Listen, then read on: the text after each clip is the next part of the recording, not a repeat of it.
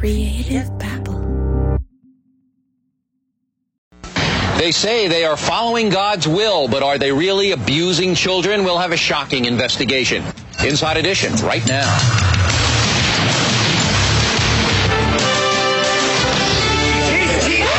They're raising the rafters in this church, trying to scare the devil out of these kids with a bizarre form of prayer.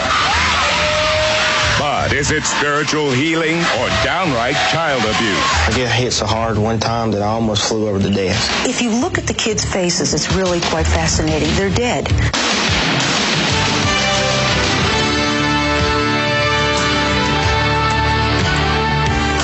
This is Papa Bear Bill O'Reilly, host of Inside Edition back in 1995. Hi, I'm Bill O'Reilly, reporting from the Simpson trial. Thank you for watching Inside Edition today. Over the years, we've investigated a number of religious organizations, not traditional ones so much, but fringe religions. Some of them can be dangerous. Today, we'll take a look at a religious sect that may be abusing children. Inside Edition has been exposing corrupt televangelists for years, but what we're about to show you goes far beyond religious fraud. With the help of the Dallas-based Trinity Foundation, we've been investigating a religious group based in North Carolina and what Steve Wilson discovered is very disturbing. Roberta Priest knows she worked in the nursery where no matter how young or fussy, children who are brought here are regularly restrained with their bed sheets at the direction of church leaders. The screams you hear are the prayers they're subjected to in a nearby bathroom when they won't sit completely still. Why tie them up? Because they got out of their chairs if you didn't. And, and according to Jane, that was the restraints of God. In fact, uh, something was said about how we tie the children up in the in the nursery, and she came back within the next day or two saying, "Don't ever say that. Just say that's their seat belts."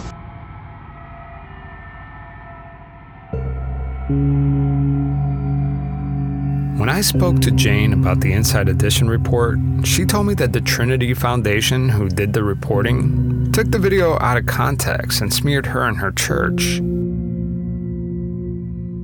And that was the last time Jane Whaley ever allowed a member of the media to speak with her directly. So why me? And why now? I asked Jane this same question, and she told me that God spoke to her after listening to my show. She wanted to reach out to me, but she just didn't know how. Hmm. She told me that the closest that they've ever gotten to talking with the media was when a BBC reporter approached her about a story. She said he was very nice, just like me, but in the end, they decided it wasn't right. Then, most recently, an A&E documentary crew asked to interview Jane and to bring cameras into the church. Jane flat out said no because they weren't interested in the truth. Her lawyers told me that the TV crew and former members showed up unannounced to church members' businesses and started causing a spectacle just to make good television. That series premieres this November and is called The Devil Next Door on A&E. So, here I am. The church service just ended. Everyone is leaving the main sanctuary? Am I done here? Or will Jane Whaley agree to talk with me? I'm Javier Leyva, and this is Pretend Radio, Season 3 The Prophet.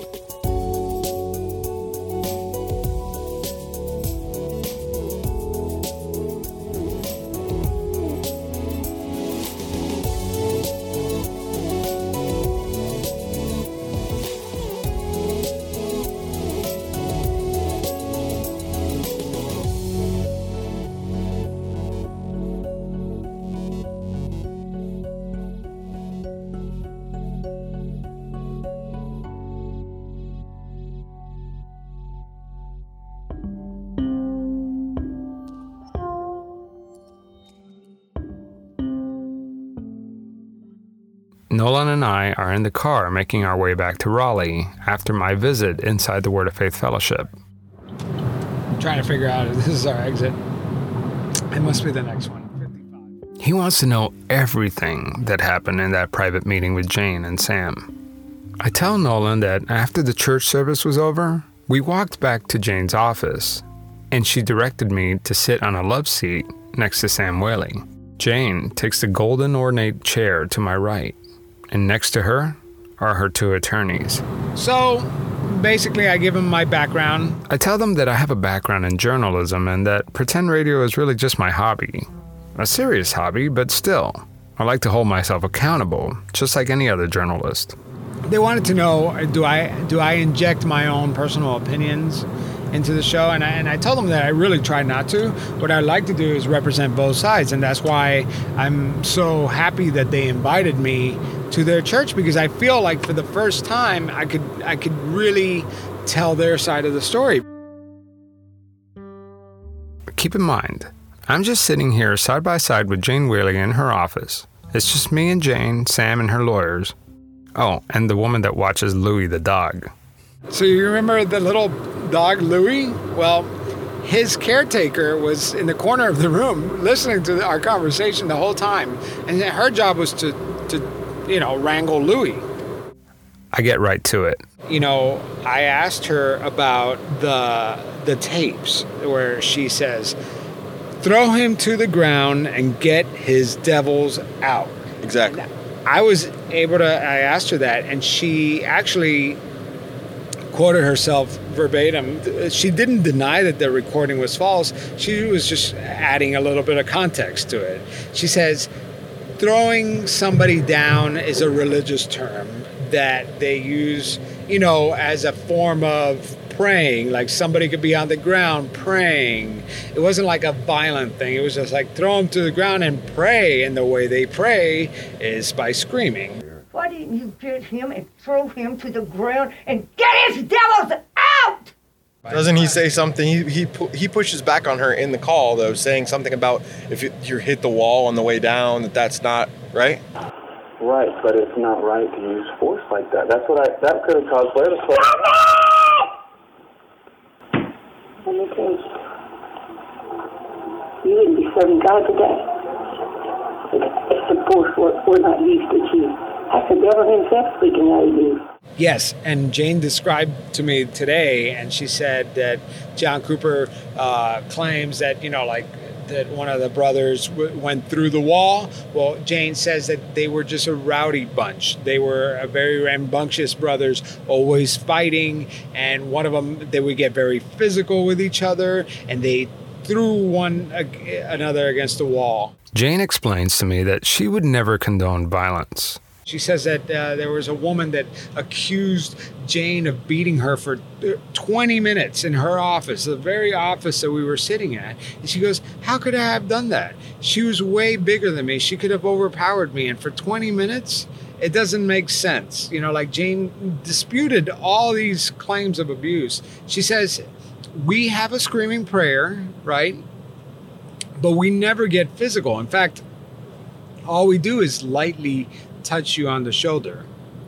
And we encourage people not to get caught up in the moment because she says that when you feel that, that you become overcome with emotions and you kind of lose some self-control and some people could get carried away and she ex- uh, she explained that yes you know sometimes it, it might get physical but they encourage it not to right So if it's gotten physical in the past, and to the to, to the, it's gotten physical in the past to the degree that they've been under scrutiny, to the extent that they have. Why would they just remove the physical aspect of it altogether and just? she, she says she doesn't condone it i mean she she that's not something that that that is practiced Jane gave me an example. She says that sometimes her ministers will place their hands on someone's head, but they would never shake it violently side to side or back and forth. I think she felt the need to demonstrate this for me. And to my surprise, she grabbed my head, grabbed my head, and she goes and shook it. And she says, We don't do that. Even the tapping, the holding, none of that now. Yeah, she claims that none of that is, is part of their practice. She says that it's strictly uh, that blasting prayer. And, and can we talk about that for a second? Like, I asked her about blasting and, and where did that terminology come come from because she explained that when she was in Oklahoma studying under that ministry that um, that she discovered there was a woman there that was uh, she said she was She was really ill, and and, and Jane just became overwhelmed by by the situation, and and she felt that it was on in on the inside, and all she could do was cry for this woman, and she cried over this woman, and she cried, and it turned into this scream, where where it's a blasting, and and she she referenced in the Bible where you have to uh, blast somebody in order to get the devils out, and, and by blasting this woman, she felt like she was healed by Jane blasting, and I think that that was like a big turning point for Jane when she felt like, you know what, I'm not just a religious person, I'm not just the wife of a preacher, I am the prophet. I think that was a big moment for Jane. And that's when they separated from that word of faith movement that started in Oklahoma. I asked Jane if her church had any connections with Kenneth Hagin's ministry back in Oklahoma.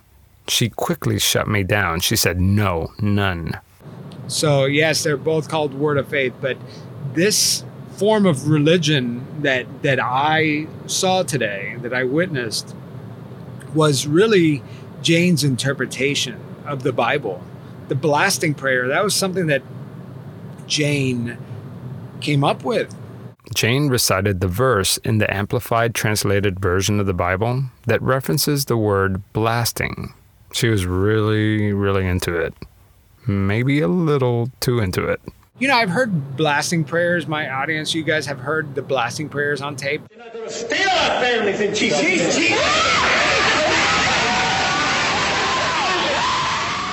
And, and, and let me tell you something. What I just experienced, what happened next, blew me away. As she explains blasting to me, Jane's facial expression changes. Suddenly, this sweet little old lady who was smiling the whole time stops talking and freezes. She sat up slowly and straightened up her spine. She opened up her eyes as wide as she could and filled her stomach with air. I play this scene in my head a lot, sometimes in my dreams. I remember it all in slow motion. Jane opens up her mouth and, without warning, releases a deep throat scream. She began performing a blasting prayer directed squarely at me. Her face, I mean, she was very sweet this whole time. I told you how sweet she was. And her face suddenly changed.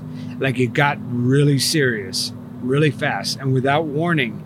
And it almost like looked like she unhinged her jaw, which I know that she didn't, but like that's the way I remember it and she shot out this scream that I have never heard come out of a human before. It was it was from her belly. So that's why when I tell you that it felt like she unhinged her jaw, she was like almost opening up her throat and letting it all out and it came directly at my face. And I, it was it was for the first time ever there, you know, when I walked in, I was very nervous, and quickly that went away. All of a sudden, when I when she is blasting at me, I got to tell you that that was pretty scary. Just the look in her face and the sheer volume that was directed at me that really freaked me out. But and and that was a big moment because I've always read and I've always heard from everyone that they don't blast to you know people outside the church you know especially like a reporter. And i and i looked at at the lawyers and you could tell that they were not expecting that. Um, you know i think jane may have been sharing more than than what they were comfortable with. So let me get this straight. She said we don't do this and then she grabbed your head physically. Yes shook it. Shook it like with her hand back and forth, shook your head. Yes. And screamed uh, the blasting prayer like you've heard over the recording. Yeah, but it wasn't at the same time. So she was trying to make some contrast, right? So she was trying to say, "We don't do this," and she shook my head. Okay. Right? Because that's what I guess you you're picturing in your head when you think of like televangelists and stuff like that. There was none of that. There was none of that, and she was trying to make a point what she does and what they do is that they blast and they scream, and it it's hard for me to explain. You almost have to hear it. I've never heard anyone scream like that. It wasn't like in a concert or like I would imagine at the Ed Sullivan Theater when the Beatles came. It wasn't that kind of scream. What was she saying? Like, what were the words or There sound? no words. This was. It was. It was. There were no words. It was a constant pitch. It was a, a steady pitch. That was so loud. I mean, you know, like I, I and some somehow in my mind I'm imagining, and maybe it's because of the recording, I'm imagining more of a scream. This is just a, a volume, just I think some people. a yell more. Yeah, I think some people, from what I heard from the recording, I think everybody has their own signature um, blasting prayer. But what I heard was the original blasting prayer. you know what I mean? Like this was like the prototype, and and it was unlike anything I've ever heard or experienced in my life. Wow. Actually, now that I think about it, I have heard people scream like this before. Imagine a heavy metal singer screaming into a microphone. Now, imagine a little old lady doing that.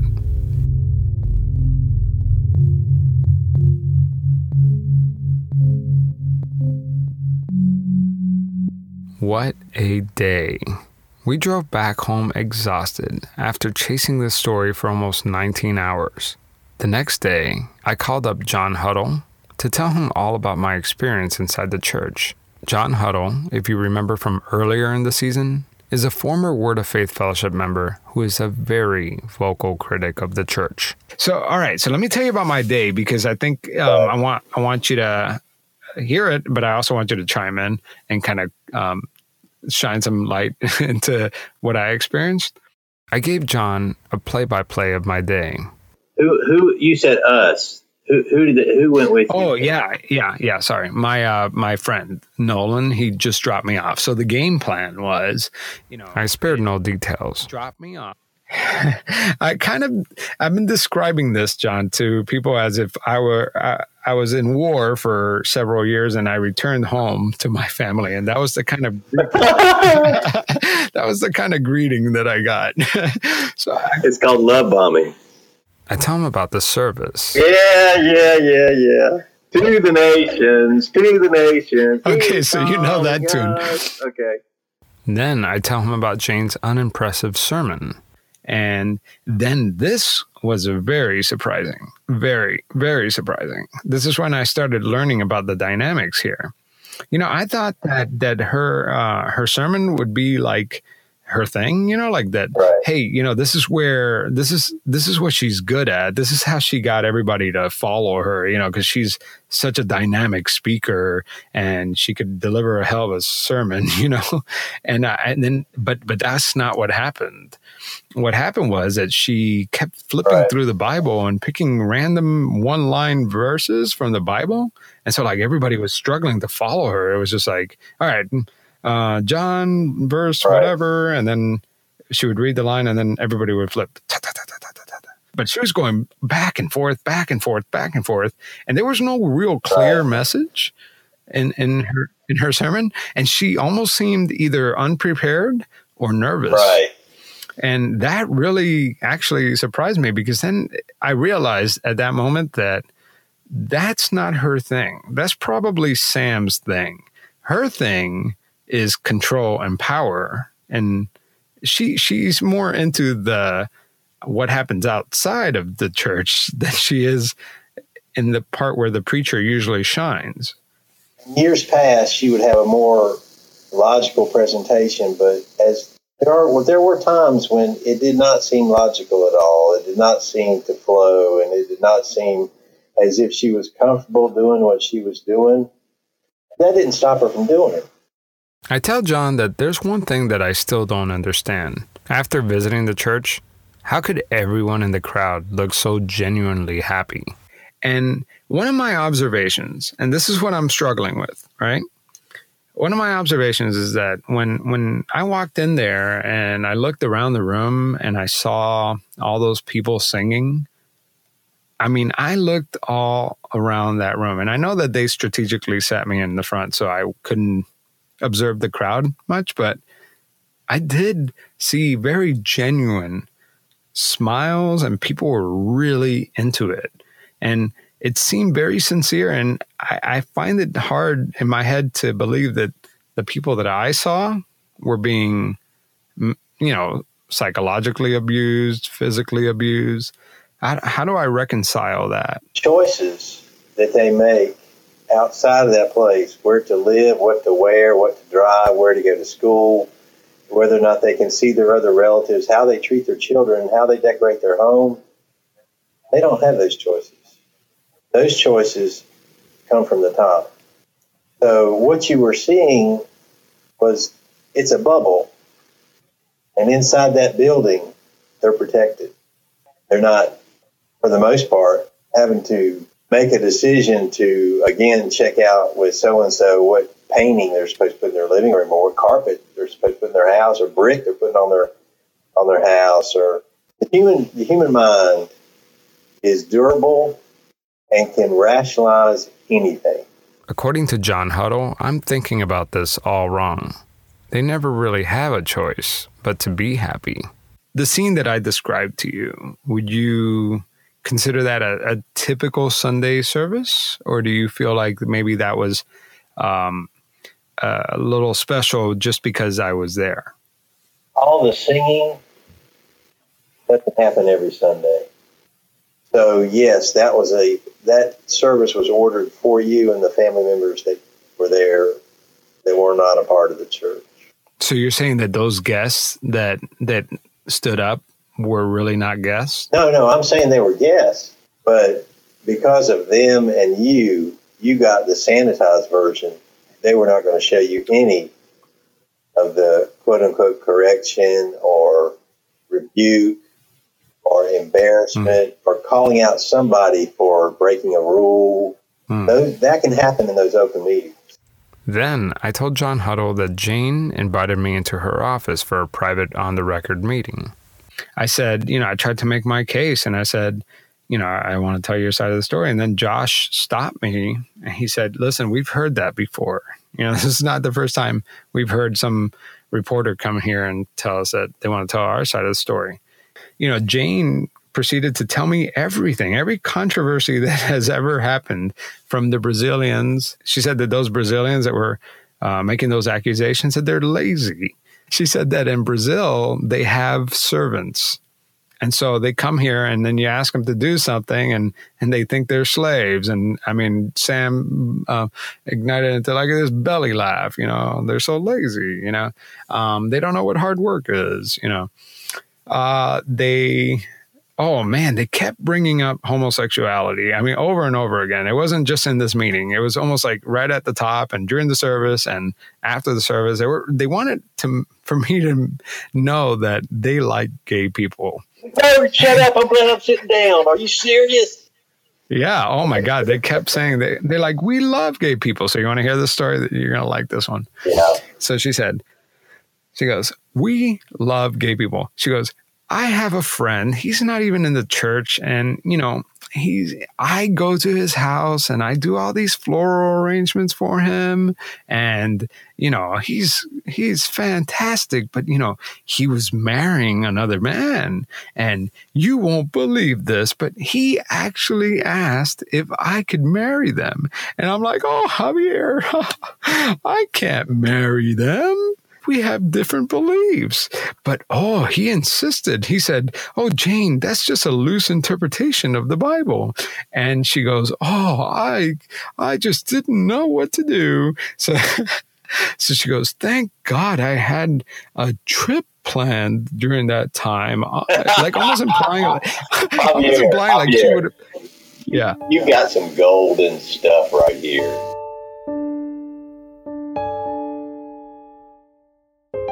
I described to John the moment in Jane's office when she performed the blasting prayer at me.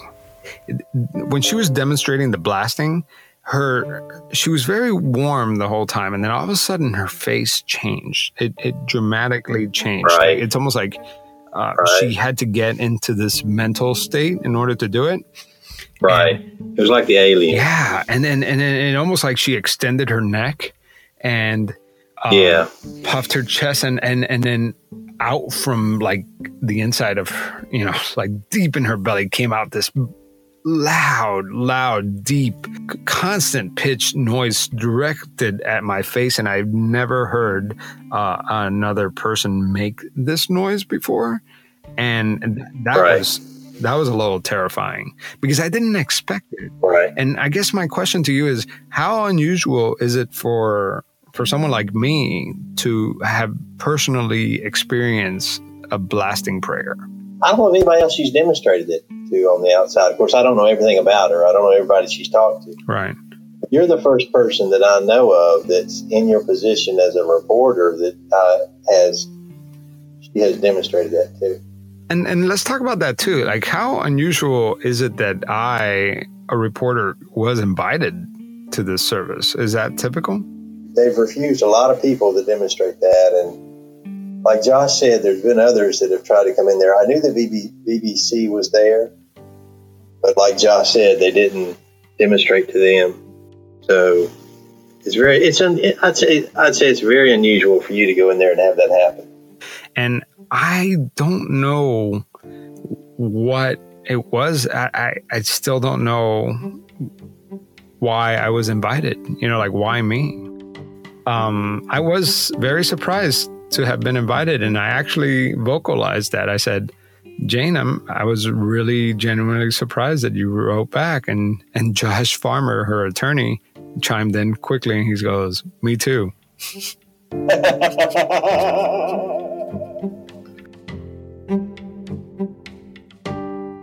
but there was one thing that Jane told me during our private meeting that really left me feeling numb. I needed John Huddle's help to understand. This is something that's really bothered me the whole time since I left, okay? And I want I want I want to see if you could shed some light into this. And she said something that really kind of like you know, kind of uh, surprised me. She said that, listen, Javier, I invited you here because I wanted you to see the truth. I wanted you, I knew that you were deceived by the devil, and I wanted you to see the truth for yourself. And that's why I invited you here. But what I don't need is for you to save me. She goes, I know we're persecuted, and I and I expect that. I expect to be persecuted, and I know that it's only going to get worse. And she goes, it, it, it was, and this is where I need your help, but she was almost saying like the end is coming and they're almost like gearing up for like this holy war. And she said, but we're not there yet, but it's coming. And I don't need you to tell my side of the story. It's almost like we expect it. What what do you think she meant by that? Jane sees this cloud of federal charges on the horizon. Horizon. Four members have already been charged. Two pled guilty, two did not, pled not guilty.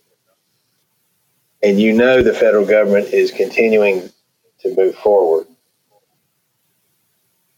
She is preparing her people for more quote unquote attacks from the world, from the devil, and combine what she's told you with Sam's statement, we're never going to retire, um, and with the understanding that they're heavily armed.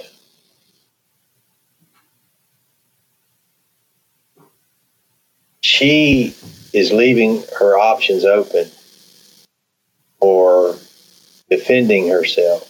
Does that what is that what's bothering you? Is that, is that, yeah. that's that's what's bothering me because, you know, I, I think what I really want to believe that they are just a misunderstood church with really weird quirks and that maybe that there's some uh, some situations that have gotten out of hand. You know, like in I, I want to believe that, right? Because it, like the truth is somewhere in the middle, right? Right.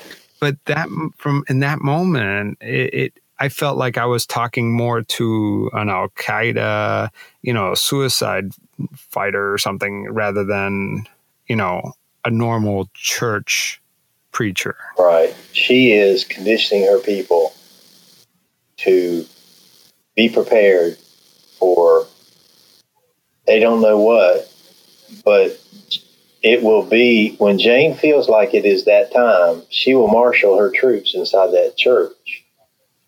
And they will do what they've got to do to defend their rights to be who they want to be. And if that if that means violence, I believe I believe from what the statement you just said and from what I know other people have said, I believe it could come to that. Wow. You know, you know, because I described to you my my nature of trying to like normalize them, that that really did bother me, and um, and I never even considered, you know, I know that we call them a cult, right? And they exhibit all these signs of a cult. Um, but in my head, I never even drew that conclusion that the way some cults end, you know? Right. And like, do you ever think that maybe, I mean, that they could go the way of, you know, of other cults where they they commit mass suicide or like what's the end look like? after hearing what you said and knowing how meticulous and deliberate she is with her words, I'm concerned. Hmm. Jane does not say things lightly. She has a purpose in everything she says. If there's one thing I can say about that woman is that she controls her most of the time, except when Rarely have I ever seen her say something that she regrets or was not planned. She's very calculating. And for her to say that to you is disturbing me. Yeah. And you know, I I want you know that's the thing. I, I didn't record it and and i was taking it all in and i don't want to embellish you know like i want to be very careful because i felt like that was the biggest revealing moment of, of right. the day. Um, everything else i had heard everything else i anticipated her responses right? Uh, but that she said I, I know for a fact that she said we're not there yet but it's like they're gearing up for it, right? Like they're prepared to fight this holy war. Let me tell you something. And she didn't say holy war, you know, but that's the way, that's how I interpret it, right? But I think from what you're saying and what, I, what I'm understanding is that Jane feels like there's another confrontation with authority coming. And he's right. As you will soon learn in the last episodes of this season, Five church members are facing trial for allegedly beating and kidnapping a gay teen by the name of Matthew Fenner. It's not going to be easy to make all this go away. The events that are going to unfold over the next few months, and they're not persecution, they're execution of the law in this country. And the investigators have taken almost two years and it can it, it may be up to two years before anything major happens. Yeah. And you said that they're heavily armed. I've heard that before but um, don't know much about it. There was a time period when they took 40 people over to wayne hall's house and did target shooting practice and they got concealed carry permits. And there are some people that tell me that ray farmer has a room in his home that's just full of guns and um, so that switched. That was not like that when I was there. We weren't even allowed to carry a pocket knife on church property. Now they carry guns.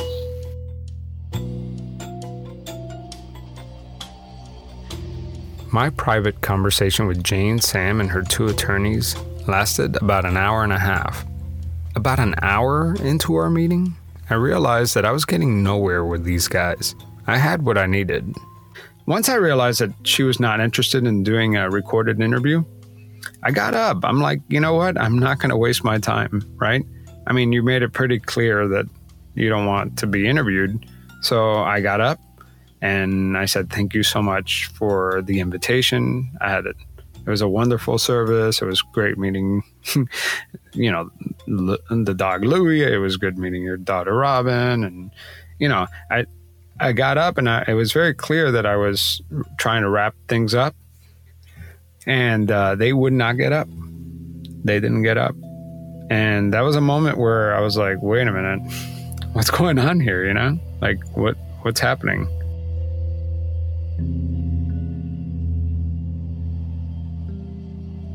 So I sat back down and we talked some more. I kept pressing Jane to let me record. She said she wasn't ready. She did, however, say that her two attorneys could speak on her behalf.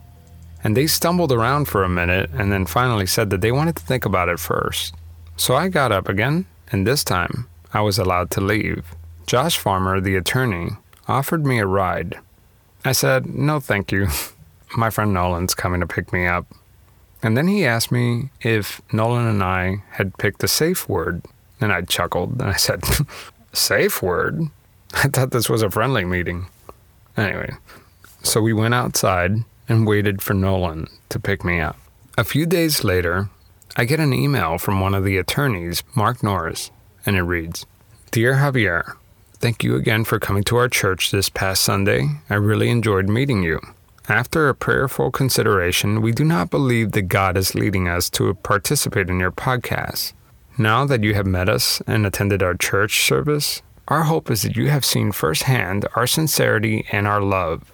And after speaking with us, we hope that you understand that these allegations against us are not true in any way. Thank you very much for your time. Sincerely, Mark Norris. Mark Norris left Jane out of the email chain. So I replied and I copied Jane back in. And I wrote, Hi, Jane. Thank you for getting back to me. As you can imagine, I am deeply disappointed by your decision. I felt we made great progress on Sunday. In fact, just the act of you allowing me to visit your church instantly brought credibility to your side of the argument. I had reporters calling me asking me, Is Word of Faith really as bad as we, the media, portray them to be? And I gave them an honest answer. I told them that I was really surprised by your friendliness and your hospitality, and that I only saw genuinely happy adults and children. Unfortunately, the public can only take my word for it, and despite my great visit, I need some more convincing myself. Your invitation made a great impact, but it's not enough. I hope you reconsider. Thank you. Jane replied, Thank you very much. It is up to Josh and Mark. As I said before, it was a pleasure meeting you. Thank you again for coming. Much love. And that was the last time that I ever heard from Jane Whaley.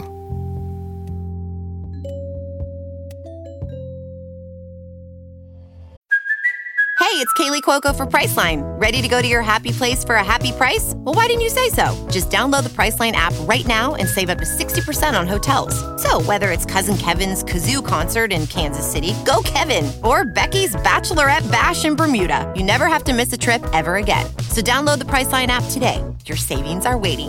Go to your happy place for a happy price. Go to your happy price, Priceline. Ladies and gentlemen, What are you doing? what do you mean? I'm making Just keep it simple. uh, I'm making the promo. Just keep it simple. Just say, hey, we're the Brav Bros, two guys that talk about Bravo. Ladies and gentlemen, boys and girls, we're the Brav Bros. No, Oh, dude, stop with the voice. Just The vo- keep it simple. I've seen promos on TV, dude. This is how you get the fans en- engaged. This is how you get listeners. We're trying to get listeners here. If we just say, "Oh, we're two dudes that talk about Bravo," people are gonna get tired of it already. We need some oomph. All right, then fine. Let's try to do it with your voice. Brav Bros. Good job. Next time on Pretend Radio, Christina Bryant is going undercover inside the Word of Faith Fellowship. She's wearing a hidden microphone. This is Christina Bryant. I'm getting ready to meet with Jane Whaley. It's been six years since she last stepped foot in the church. You see, Christina is a former member who has been excommunicated and is forbidden to contact her family. I loved my family deeply, so I never ever got over losing them by leaving. If she ever wants to speak with her mother and family again, she's gonna have to go through Jane first. But why wear a hidden microphone? Why not just walk in there and meet Jane? I had my own axe to grind, and I definitely wanted to talk to Jane and see my family, but I also wanted to help get evidence and proof of the wrongdoing that happens there. Christina is about to go face to face with the real Jane Whaley. You see, when I interviewed Jane, I got to see the political side of Jane Whaley. The Jane Whaley she wants the world to meet. Christina, on the other hand, is about to talk to the real Jane Whaley, the one everyone fears. And she got it all on tape. Here's Jane talking about why she didn't report an incident involving sexual abuse to the police. My question is if that did happen, why didn't you report it to the police? Because that's, you have to, like, if. I don't have to. You don't have It's to? Ministerial confidentiality. Oh, okay. In North Carolina, you don't have to. That's next time on Pretend Radio.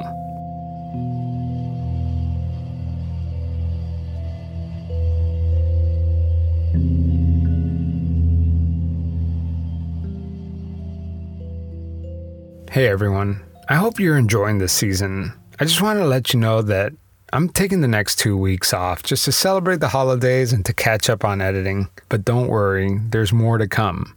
As soon as this next episode is finished, I will post it on Patreon. My Patreon supporters will be the first to hear it. Plus, there's a whole lot I had to cut out of this three hour undercover tape. I'll be posting bonus content on Patreon, and you don't want to miss it. Javier, what's this Patreon thing you keep talking about? Well, it's a way to support the show. So if you want to help, go to pretendradio.org and click the donate button. That will take you to the Patreon page. I also want to take the time to thank all the former members who have listened to this show and have written me emails, Facebook messages about their experience at the Word of Faith Fellowship. Also, I know that there are current members listening right now. And if you feel you're in danger or just need someone to talk to, call the National Domestic Violence Hotline at 1 800 799 7233. They're available to talk 24 hours a day, 7 days a week, and they can help you find a place to stay near Spindale while you figure things out. Or you can contact the Citizens Against Corruption and Abuse, area code 828 289 7923. I'll put this information in my show notes. And now, check out these promos from these awesome podcasts. From the earliest British settlements on the shores of Virginia to the treacherous swamps of Louisiana and the isolated mountains of Appalachia, the American South has a rich history filled with eerie legends and mysterious hauntings. Join me, Brandon Schexnayder, as I journey into its underbelly, exploring these tales of loss and heartbreak, tortured souls and spirits of the past, documenting ghost stories and legends amidst rich soundscapes and an eerie original soundtrack that can only be found on my podcast, Southern Gothic.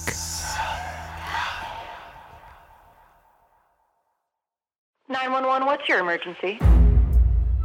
Every 60 seconds, a person is murdered somewhere in the world. There was a shootout in my house. I can't believe it. What causes ordinary people to do unthinkable things? He stabbed me in my neck. And he says, Look how easily I could kill you. The Minds of Madness is a true crime podcast that examines the most disturbing criminal minds. We shed a light on the devastating impact these violent crimes have on the victims and their families. When you get calls in the night, you know they're not good or they're wrong numbers. You'll hear about the incredible strength of the survivors and what they did to fight back. I was studying his face because I was thinking, if I get out of this, I'm going to get you someday. Subscribe to the Minds of Madness podcast today on Apple Podcasts, Stitcher, Spotify, and Google Play.